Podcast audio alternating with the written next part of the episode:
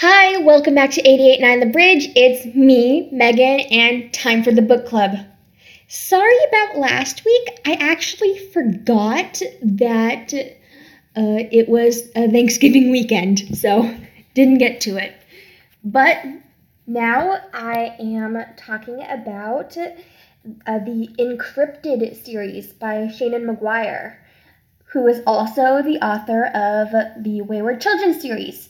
It's an urban fantasy and it's a more young adult book, which I really love because for some reason I have always found it very hard to find a young adult book okay, that is not like pure romance stuff. It's kind of it's very annoying actually. It always no matter what the plot is, it always ends up being does the girl get the guy? And that's just irritating. I mean, I mean it does have that, but it's also really good. I really love, really, really love her writing. Um, and that's why I usually stick to middle school series. They're a lot. They're very cheerful. It's fun. I really like them. But the InCryptid series is awesome. I am two books in and I will not stop.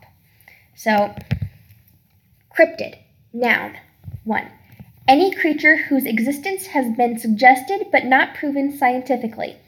Term officially coined by cryptozoologist John E. Wall in 1983. 2.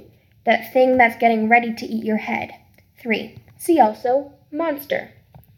The Covenant of St. George was founded to uphold one simple ideal. Anything that was not present on the ark Anything they deemed unnatural needed to be destroyed. Monsters, creatures of myth and legend, all of them would be wiped from the earth in the name of man's dominion. Unfortunately for them, not all the monsters agreed with this plan, and neither did all of the human beings. After their rather abrupt departure from the Covenant, Alexander and Enid Healy found themselves alone in the world, but with a simple mission of their own to protect the cryptids of the world from those who would harm them without just cause. It was a cause that would eventually claim both their lives, leaving their children and their children's children to take up the fight. Now, in the modern day, their descendants struggle to stay beneath the Covenant's radar while defending the cryptids from humanity and humanity from the cryptids. So, the first book is called Discount Armageddon and the, the titles are just funny. I really do think that.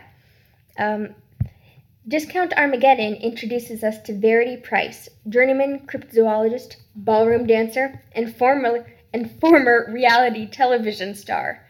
She's on assignment in Manhattan, researching the local, local cryptid community while she pursues her dance career. It's a cushy job, at least until local cryptids start disappearing and all signs point to a man from the Covenant of St. George. But is Dominic DeLuca really to blame? And if she casts her suspicions in the wrong place, is she going to survive the experience? I really liked that one, but the ending and her relationship with Dominic is what really got me. Plus the mice. The mice are just hilarious.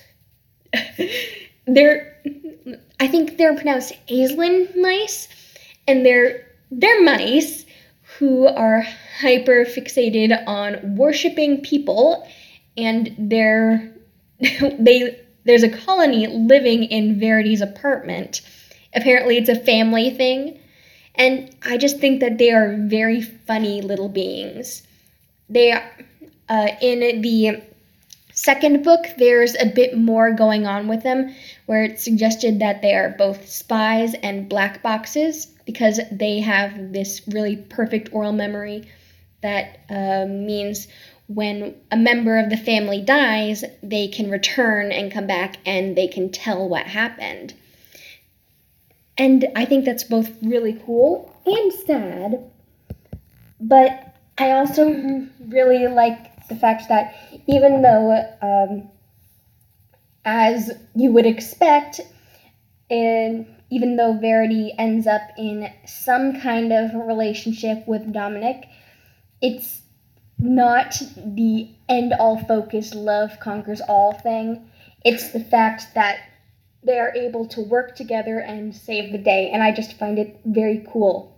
And the second book, uh, Midnight Blue Light Special, I'm going to talk about that one next week. And it ties up a lot of stuff with the identity between uh, Dominic and uh, Verity. Uh, it deals more with the Covenant of St. George because, well, I'm just going to give one spoiler for the first book dragons. Giant fire breathing lizards. They're awesome. I really like it.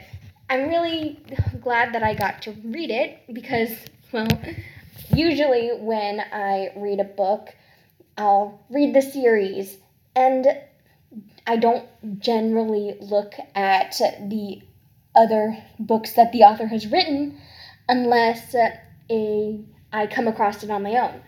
But for this one, TV tropes is a wonderful thing. I looked up the uh, Seanan McGuire's TV tropes page, and then I looked at her books, and then I looked at the series, and then this was one of them. And then I just read through the TV tropes page, and I really, really enjoy it. I might read another. I think I'm gonna read through a lot more of her books. I would just suggest it. It's very fast paced, fun.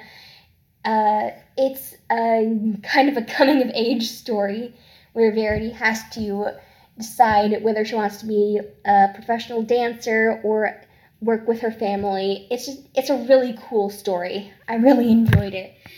I think that it would be a good one. I hope that you've enjoyed this session of the book club, and I hope that you tune in next week here on 889 The Bridge.